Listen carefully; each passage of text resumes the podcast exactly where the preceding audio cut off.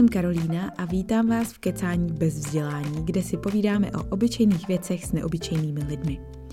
Pokud vás tenhle podcast baví, můžete ho podpořit na mém Patreonu na patreon.com lomeno Karolina Kvas.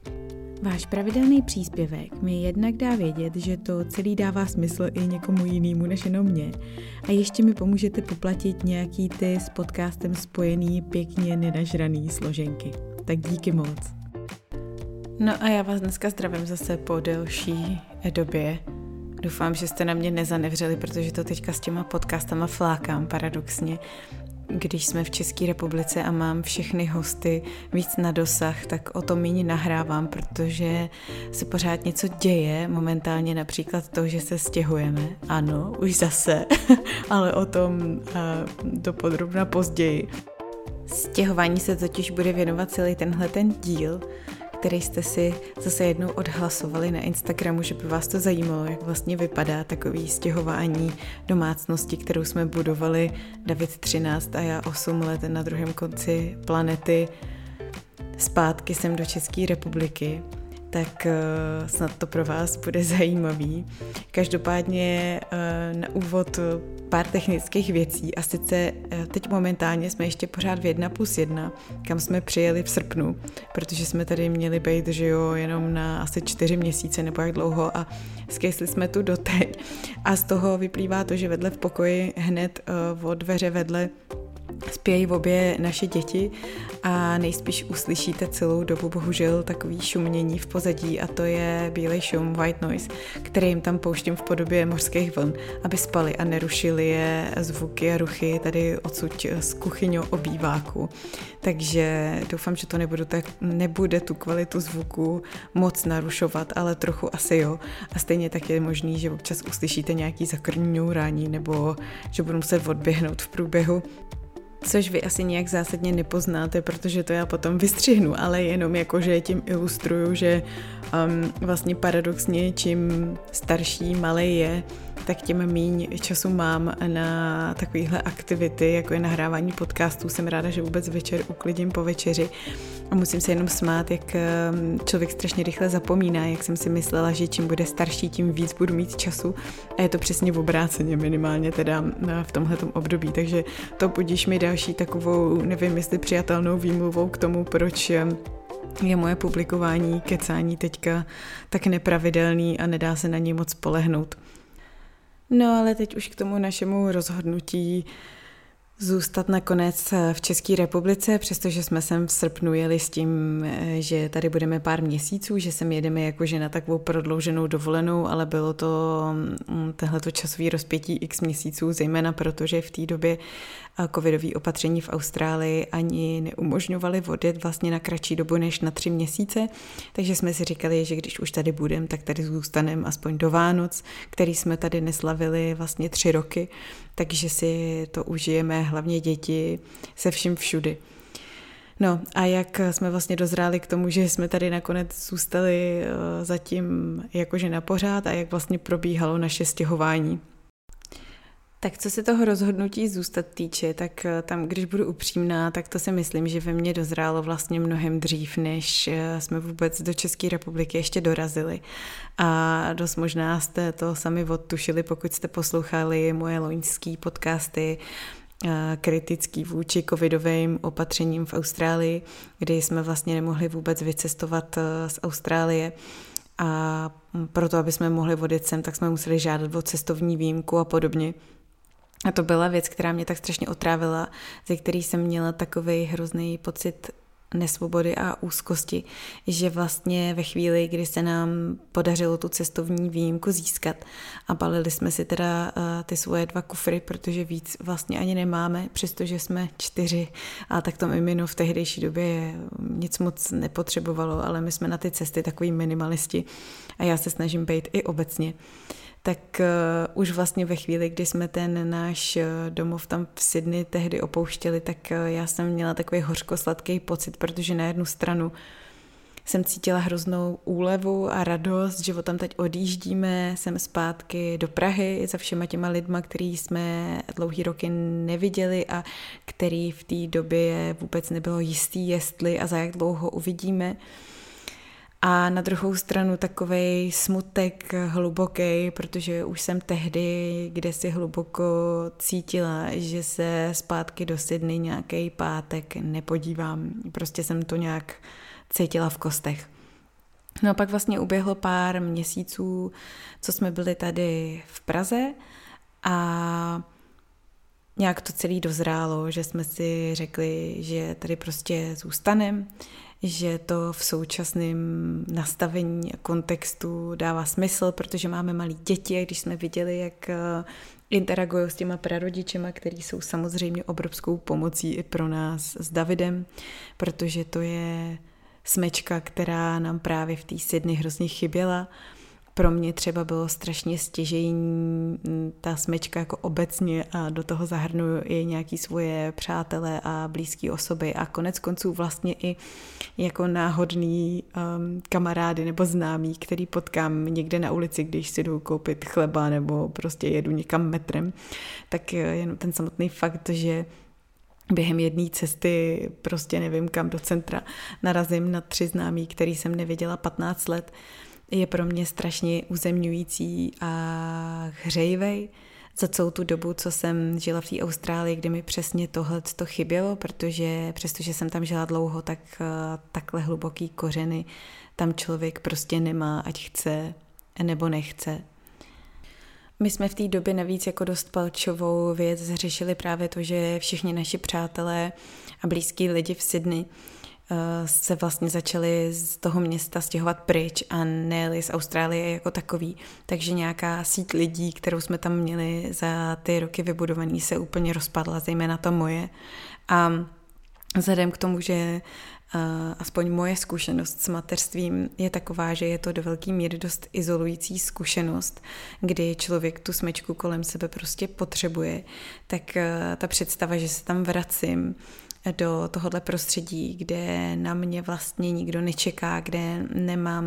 nikoho, s kým bych mohla sdílet uh, svoje prožitky, zážitky, zejména v té době, která byla tehdy nejpalčivějc ovlivněná tím covidem, byla prostě nehezká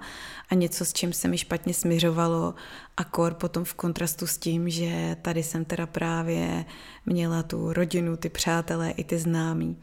No, eh, když se vrátím k těm babičkám a dědečkům, tak samozřejmě, když pominu to, že je to obrovská pomoc pro nás, tak je tam právě ten faktor toho, té rozšířené rodiny pro ty děti, která je prostě k nezaplacení, protože najednou si člověk uvědomí, jak je to fakt strašně důležitý pro nějaký zdravý vývoj i těch dětí, jako osobnostně, ale vlastně i fyzicky asi do jisté míry, že má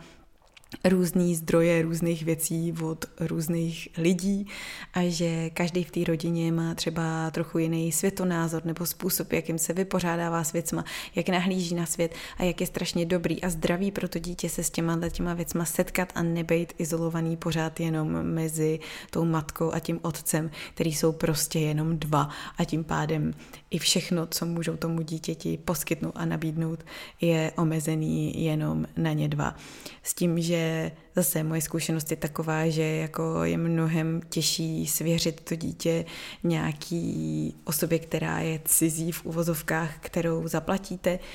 než eh, vlastní rodině, kdy prostě víte, co od toho člověka čekat a taky vidíte, co za radost to jemu přináší, protože to je samozřejmě další stránka té věci, že ty babičky a dědové si ty vnoučata úplně neskutečně užívají a v našem případě o to víc, že si vlastně nikdy nemohli uh, užít uh, Josefínu, protože jsme byli právě v Sydney, když ona byla miminko, takže si to um, o to víc teďko můžou prožít a užít uh, s tím mladším a to je prostě krásný vidět. No a na to navazují uh, různý jiný důvody, jako je právě teda ten politický, o kterém jsem už mluvila v těch předchozích podcastech, který byl taky velký deal breaker pro nás. No a další věc byla možná i nějaká jako unavenost do jisté míry z Austrálie jako takový deziluze, zároveň stejskání po Praze, což eh, já jsem si jako moc dobře vědomá toho, že tohle je dilema, který nepomine nikdy, protože už teď se mi samozřejmě stejská po Austrálii a začalo se mi po ní stejskat relativně rychle. ale stejně tak jsem to měla vždycky, když jsem odjela tam, tak jsem mi stejskalo po České republice a už jsem za ty roky pochopila, že prostě takhle už to hold asi bude vždycky a že vždycky už uh, budu doma na dvou místech najednou a vždycky, když někde budu, tak mě to srdce potáhne částečně eh, na to místo druhý, protože jsou navíc ještě hodně odlišní a takový jako kontrastující vzájemně, takže samozřejmě, když tady se třeba skazí na dlouho počasí, tak se mi hned zasteskne po Sydney a potom sluníčku a potom, jak jsme mohli být pořád venku to jsem si uvědomila třeba teď, když se začalo tady oteplovat a začali jsme eh, trávit víc času venku a vyrostla tráva a vlastně malej byl poprvé u mámy na zahradě venku na trávě, lezl tam úplně nadšený a to už je mu rok, že jo. Josefína ta trávila veškerý čas venku někde na dece, na trávě, na písku, na pláži mm, pomalu od prvního měsíce svého života. Ale zase právě naopak neměla k dispozici tu rozšířenou rodinu, kterou má on. No nicméně mě vlastně překvapilo nakonec, jak rychle jsem si zvykla na to měnící se a v uvozovkách horší ve smyslu studenější počasí tady. A naopak jsem si uvědomila, jak moc mi vlastně ty proměny těch čtyřech ročních období hrozně chyběly. Jaká to byla nádherná, nádhera o těch Vánocích, když nasněžilo a celá ta krajina spala pod tím sněhem a bylo to fakt úplně pohádkový já jsem si to fakt úplně strašně užívala. A stejně tak teď to jaro, který se po té zimě pořádný, teda fakt probouzí úplně monumentálním způsobem, kdy všechno pučí a bojí a opravdu z toho ten život jenom stříká, protože v té Sydney je to klima takový, že jako jo, no, v létě je tam vedro bez prostě 35 stupňů, ale vlastně třeba stromy, keře kvetou víceméně celý rok. Stejně tak, když tam člověk pěstuje zeleninu nebo ovoce, tak tam jsou tři nebo kolik sezon, kdy to zraje za rok, protože je tam prostě pořád teplo. Takže jako jaro tam je, podzim tam taky je, že jako opadávají nějaký listy nebo se třeba začnou některé věci na jaře víc zelenat a začnou kvést, ale rozhodně to není tak obrovský kontrast, jako je to tady a já si uvědomuju, jak hrozně mi to chybělo, jak to mám svým způsobem nějak asi jako v DNA, nebo já nevím, jak to popsat. Hrozně si to užívám, protože přesto, že teda žijeme v Praze, tak mě to vede vlastně k nějakému většímu napojení s tou přírodou, k nějakému intenzivnějšímu vnímání cyklů v té přírodě vlastně mám mnohem větší nutkání i slavit různý svátky s těma obdobíma spojený a podobně. No, takže jsme se rozhodli, že tady zůstaneme. A teďka, co se všema věcma a s celou naší domácností, kterou jsme si celý dva covidové roky zařizovali, na všechno čekali miliardu let, než to dovezli, než to 30krát ztratili, celý kontejner někde po oceáně, nebo to vůbec neměli, protože covid, že jo, a když nám to teda konečně ty věci eh, přivezli a my jsme si ten svůj domov nějak zařídili, tak jsme se rozhodli, že odjedeme sem. a všechno jsme tam nechali. Takže eh, ne, že by tohle to bylo nějaký vyloženě dilema, protože nám bylo oběma jasný, že jako vracet se zpátky kvůli tomu, že tam máme nový pěkný nábytek, eh, by byla asi dost blbost. Nicméně jako úplně bezbolestný to taky nebylo. Já mám zkušenost se stěhováním domácnosti na dálku už z dřívějška. Psala jsem o tom dokonce celý jeden velký blogový příspěvek kdy to jsem naopak byla už právě v Austrálii a na dálku jsem stěhovala svůj pražský byt, který jsem zanechala víceméně tak, jak byl, protože jsem taky tenkrát odjela s jedním kufrem jakože na zkušenou za Davidem a, takže jsem nechala všechno tady v Praze. No a stěhovala jsem to na dálku um, pomocí mojí rodiny a bylo to dost očistný a náročný proces teda. Ale to mě asi tak nějak zocelilo, že tentokrát to bylo o mnoho jednodušší, i když, jak říkám, taky to nebylo úplně bezbolestný. No a dlouho jsme řešili, jak to udělat. Nakonec jsme uh, se teda shodli na tom, že by byla asi úplná blbost, aby jsme jezdili zpátky do Sydney všichni, protože tahat se s těma dětma um, tímhle s tím šíleným prostě spojem, kdy letíte minimálně 24 hodin, kdy ta cesta sem byla totální očistec a to byl malý ještě jako miminko, že mu prostě byly, kolik mu bylo, pět měsíců, takže víceméně se ani nehejbal, nic nedělal. Byla jenom, takov, byla jenom taková ta ležící vánočka. No takže představa, že tuhle tu cestu s nima absolvuju opět v době, kdy je mu je skoro rok a už leze a, a je prostě mm, jak namydlená střela. a pak to s nima za pár týdnů jedu zase celý zpátky. Tak uh, radši jsme se shodli na tom, že bude nejlepší, když teda David odjede sám a všechno v Austrálii zařídí. A já tady zatím s dětma to nějak přečkám sama. Odjel nakonec na šest týdnů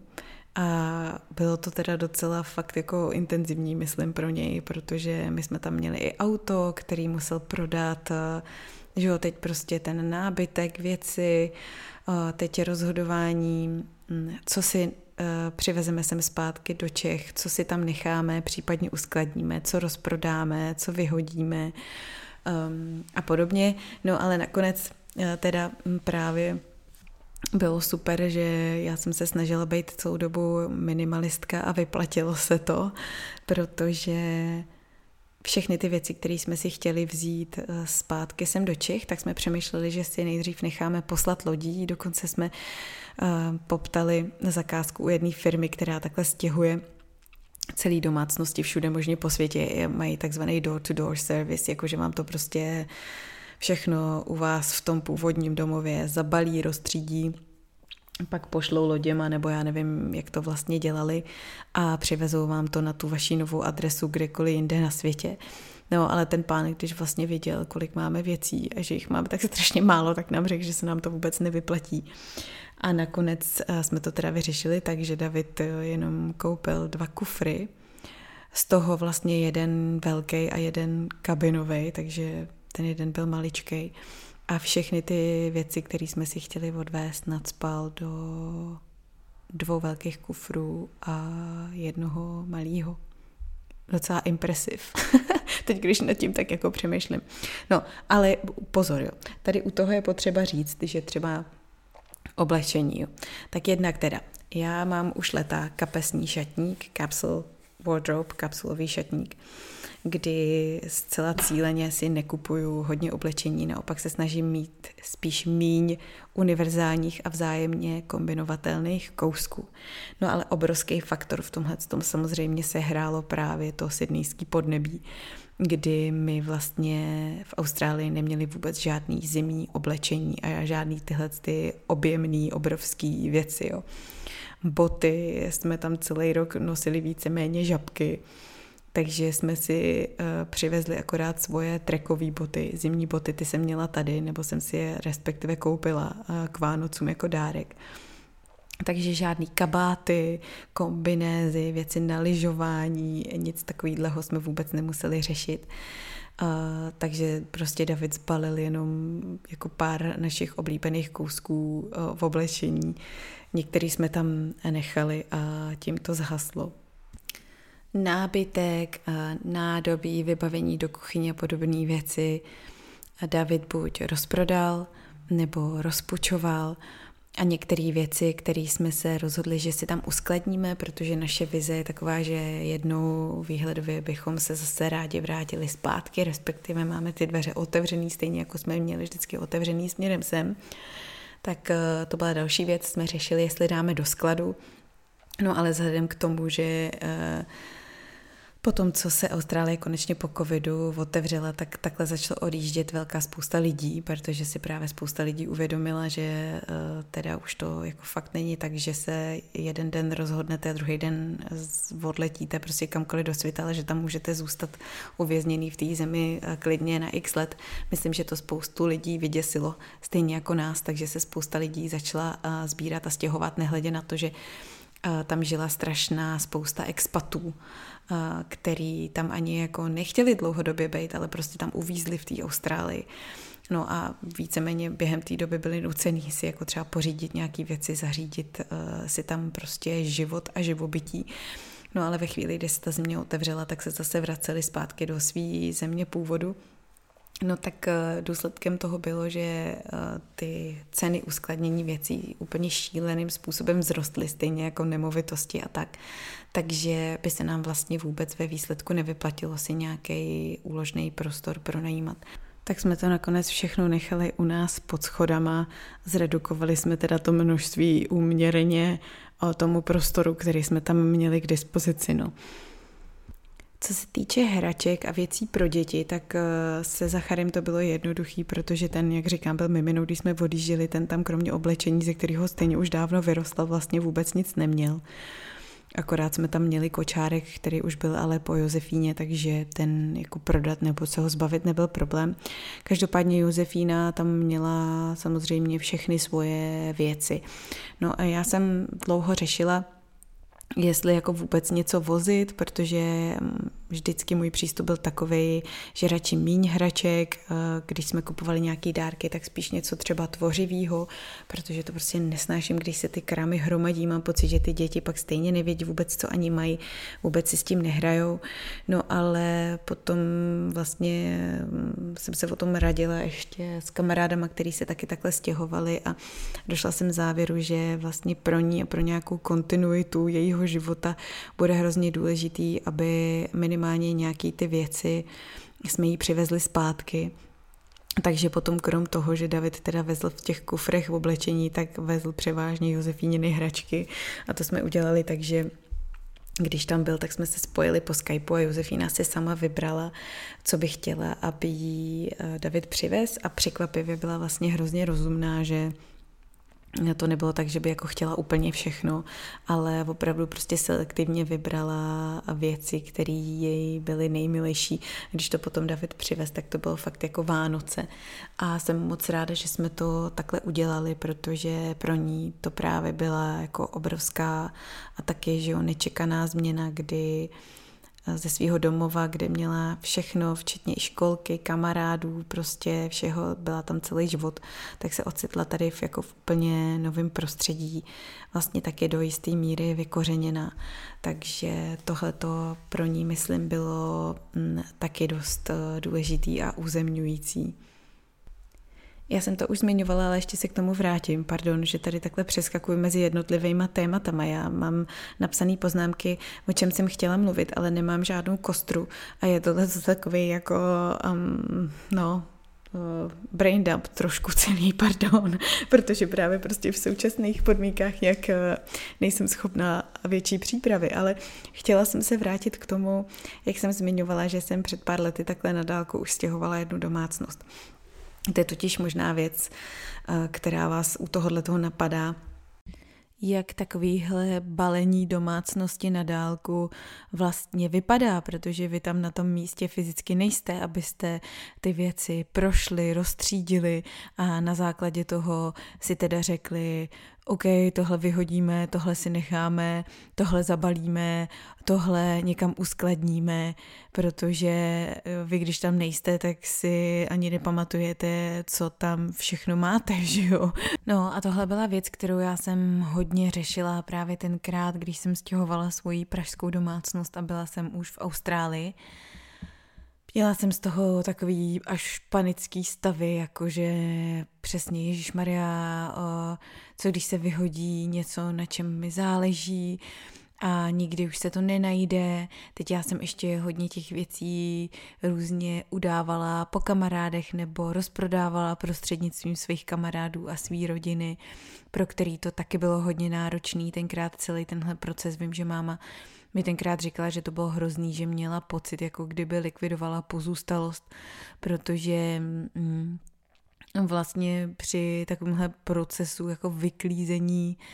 uh, bytu a celého vašeho života vlastně, který v nějakém tom domově máte, si uvědomíte, jak eh, ty věci nejsou jenom vaše, ale i právě všech těch lidí okolo, který vám je třeba darovali nebo na ně mají navázané svoje vlastní vzpomínky. Takže se musíte vyrovnat eh, nejenom s těma svejma, nějakýma vazbama emočníma na jednotlivý předměty, ale i s těma vazbama těch druhých lidí, který vás potom bombardujou otázkama jako a tohle to vyhodíš, to přeci nemůžeš vyhodit, tohle to si musíš schovat a vy jste v pozici, kdy prostě se těch věcí nějak musíte zbavit, protože mm, tam, kde zrovna teď žijete nebo kam jedete, si je sebou vzít prostě nemůžete, už jenom třeba kvůli tomu objemu a tak a je hrozně těžký se s tím nějak emočně popasovat. No, ale tenkrát vlastně mm, to pro mě právě nakonec byla skvělá škola uh, v tom, že jsem si vlastně musela uvědomit, že pakliže už si vlastně ani nedokážu právě vzpomenout, co tam za věci mám, tak to pravděpodobně nebudou věci, které jsou pro mě důležitý, protože všechny věci, které jsou důležitý, tak jsem si vzala sebou, že jo, už v okamžiku, kdy jsem odjížděla. A jasně, netýká se to úplně všeho, nějaký důležitý věci, um, tam člověk přeci jen má třeba nějaký šperky třeba a tak, ale tak od toho tam právě potom uh, byli ty příbuzní, nebo v tomto případě, kdy teda jel zpátky David, ten David, který ty věci projde a, a ví, že eh, má prostě čapnout eh, pár předmětů, který jsme tam nechali.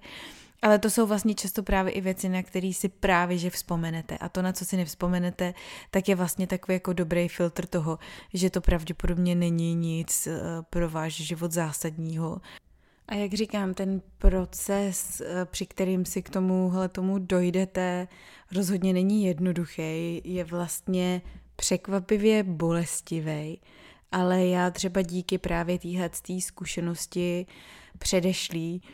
jsem se v tomhle ohledu stala možná až takovým jako cynikem, jo. Jednak eh, to teda dost dopomohlo k mýmu minimalismu,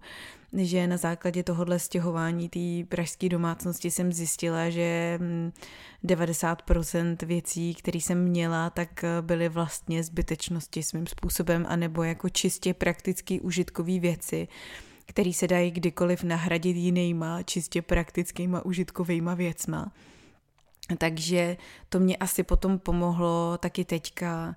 při tomhletom stěhování, kdy vlastně krom toho, že jsem měla zase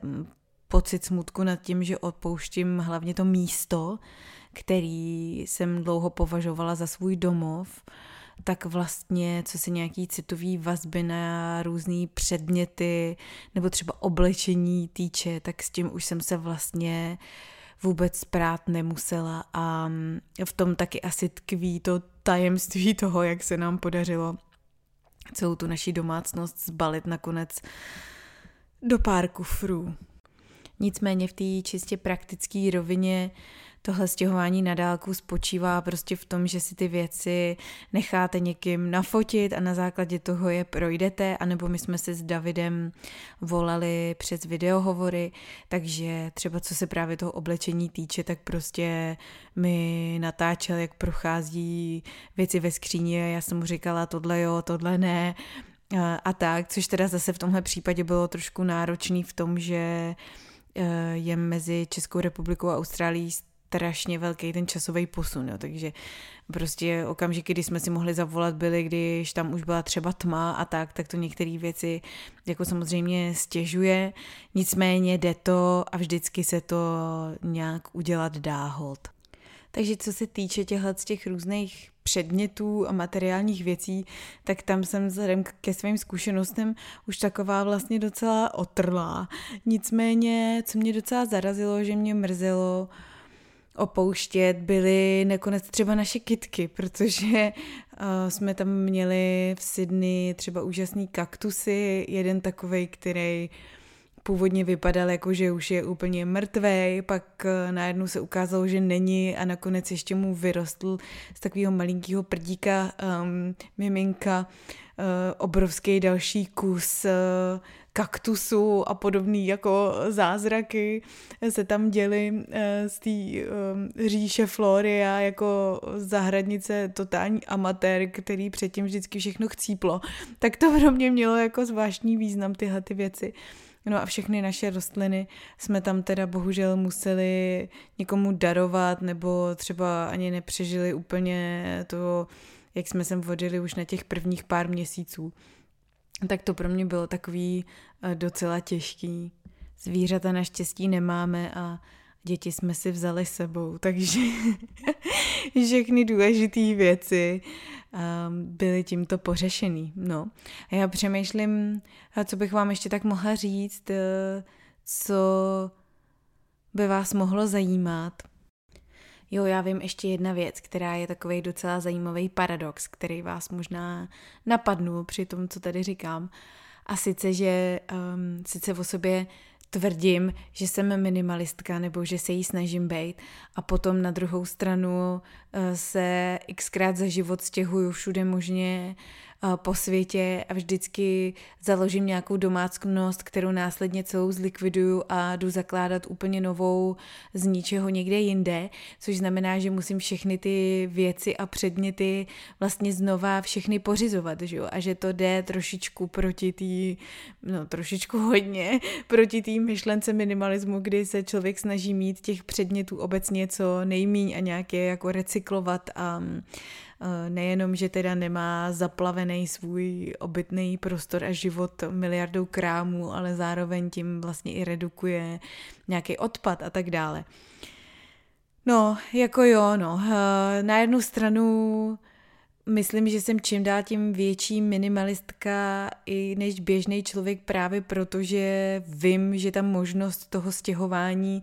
pořád někde je a že um, čím víc budu mít krámu, tím víc toho budu muset příště likvidovat a stěhovat a to prostě nechci dělat, nechci se s tím crcat, tak už jako dopředu přemýšlím, než si něco pořídím, jestli to fakt potřebuji, jestli to fakt stojí za to,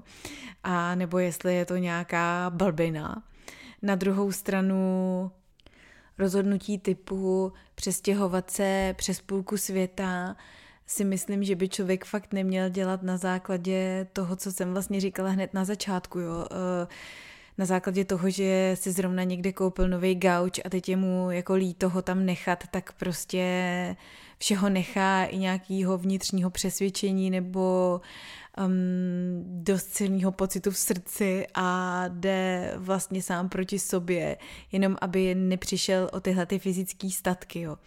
A samozřejmě, že třeba nějaký vybavení do kuchyně, jako nádobí a já nevím, co všechno bychom si bývali mohli nechat poslat třeba lodí. Ale ono vlastně ve výsledku, když to člověk právě potom všechno spočítá, ty náklady na to, zabalit ty věci, poslat to, tak je vlastně mnohem jednodušší a i pro tu planetu ve výsledku šetrnější si to koupit znova, protože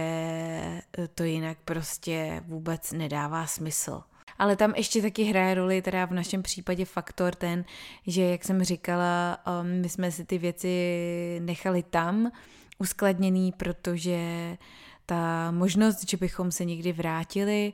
je pořád otevřená, takže abychom se toho všeho zase jako nezbavili a pak to zas tam ještě znova nepořizovali celý znova. Tak to by byla teda už jako opravdu blbost, si myslím. No a nakonec už možná jenom pár slov k tomu, že Zrovna když jsme se teda po tolika letech rozhodli odstěhovat zpátky do České republiky, tak nám tady pár set kilometrů od hranic vypukla válka na Ukrajině. A jestli toho teda teďka nelitujem, že jsme se vrátili a neměli jsme radši zůstat v Austrálii, protože to je dotaz, eh, který dostávám docela často od lidí různě ze svého okolí a možná vás to napadlo taky tak ehm, já to paradoxně cítím vlastně úplně v obráceně, abych pravdu řekla a jsem vlastně ráda, že zrovna v tuhle dobu jsme tady. Říkám to teda samozřejmě taky s nějakým pokorným vědomí toho, že zatím máme to štěstí, že se nás to nijak eh, nedotýká v té žitý každodennosti naštěstí. Jakože by ta válka byla tady přímo u nás. Nicméně já jsem vlastně ráda, že jsem na blízku svým blízkým a lidem, který mám ráda právě právě v okamžiku, kdy se tak trochu láme chleba a kdy prostě chci jim být na blízku, protože jsou věci na hraně a člověk neví, co bude zítra a jak bude svět vypadat eh, za pár týdnů, měsíců, let, tak o to víc eh, si chci užít to, že s těma lidma, na kterých mi záleží, můžu být. Takže tak. No a to je z téhle epizody asi všechno. Já ať přemýšlím, jak přemýšlím, tak už mě nenapadá nic uh, kloudného, co bych vám mohla sdělit. Tak uh, snad jsem na nic nezapomněla. Doufám, že to pro vás bylo něčím zajímavý nebo přínosný, třeba pokud se podobnému přesunu nějakému nemusí nutně být na tak velkou vzdálenost chystáte sami. Když tak dejte vědět, eh, ráda si s váma o tom pokecám někde online. A zatím se mějte pěkně a příštím kecání už zase snad u nějakého rozhovoru. Ahoj.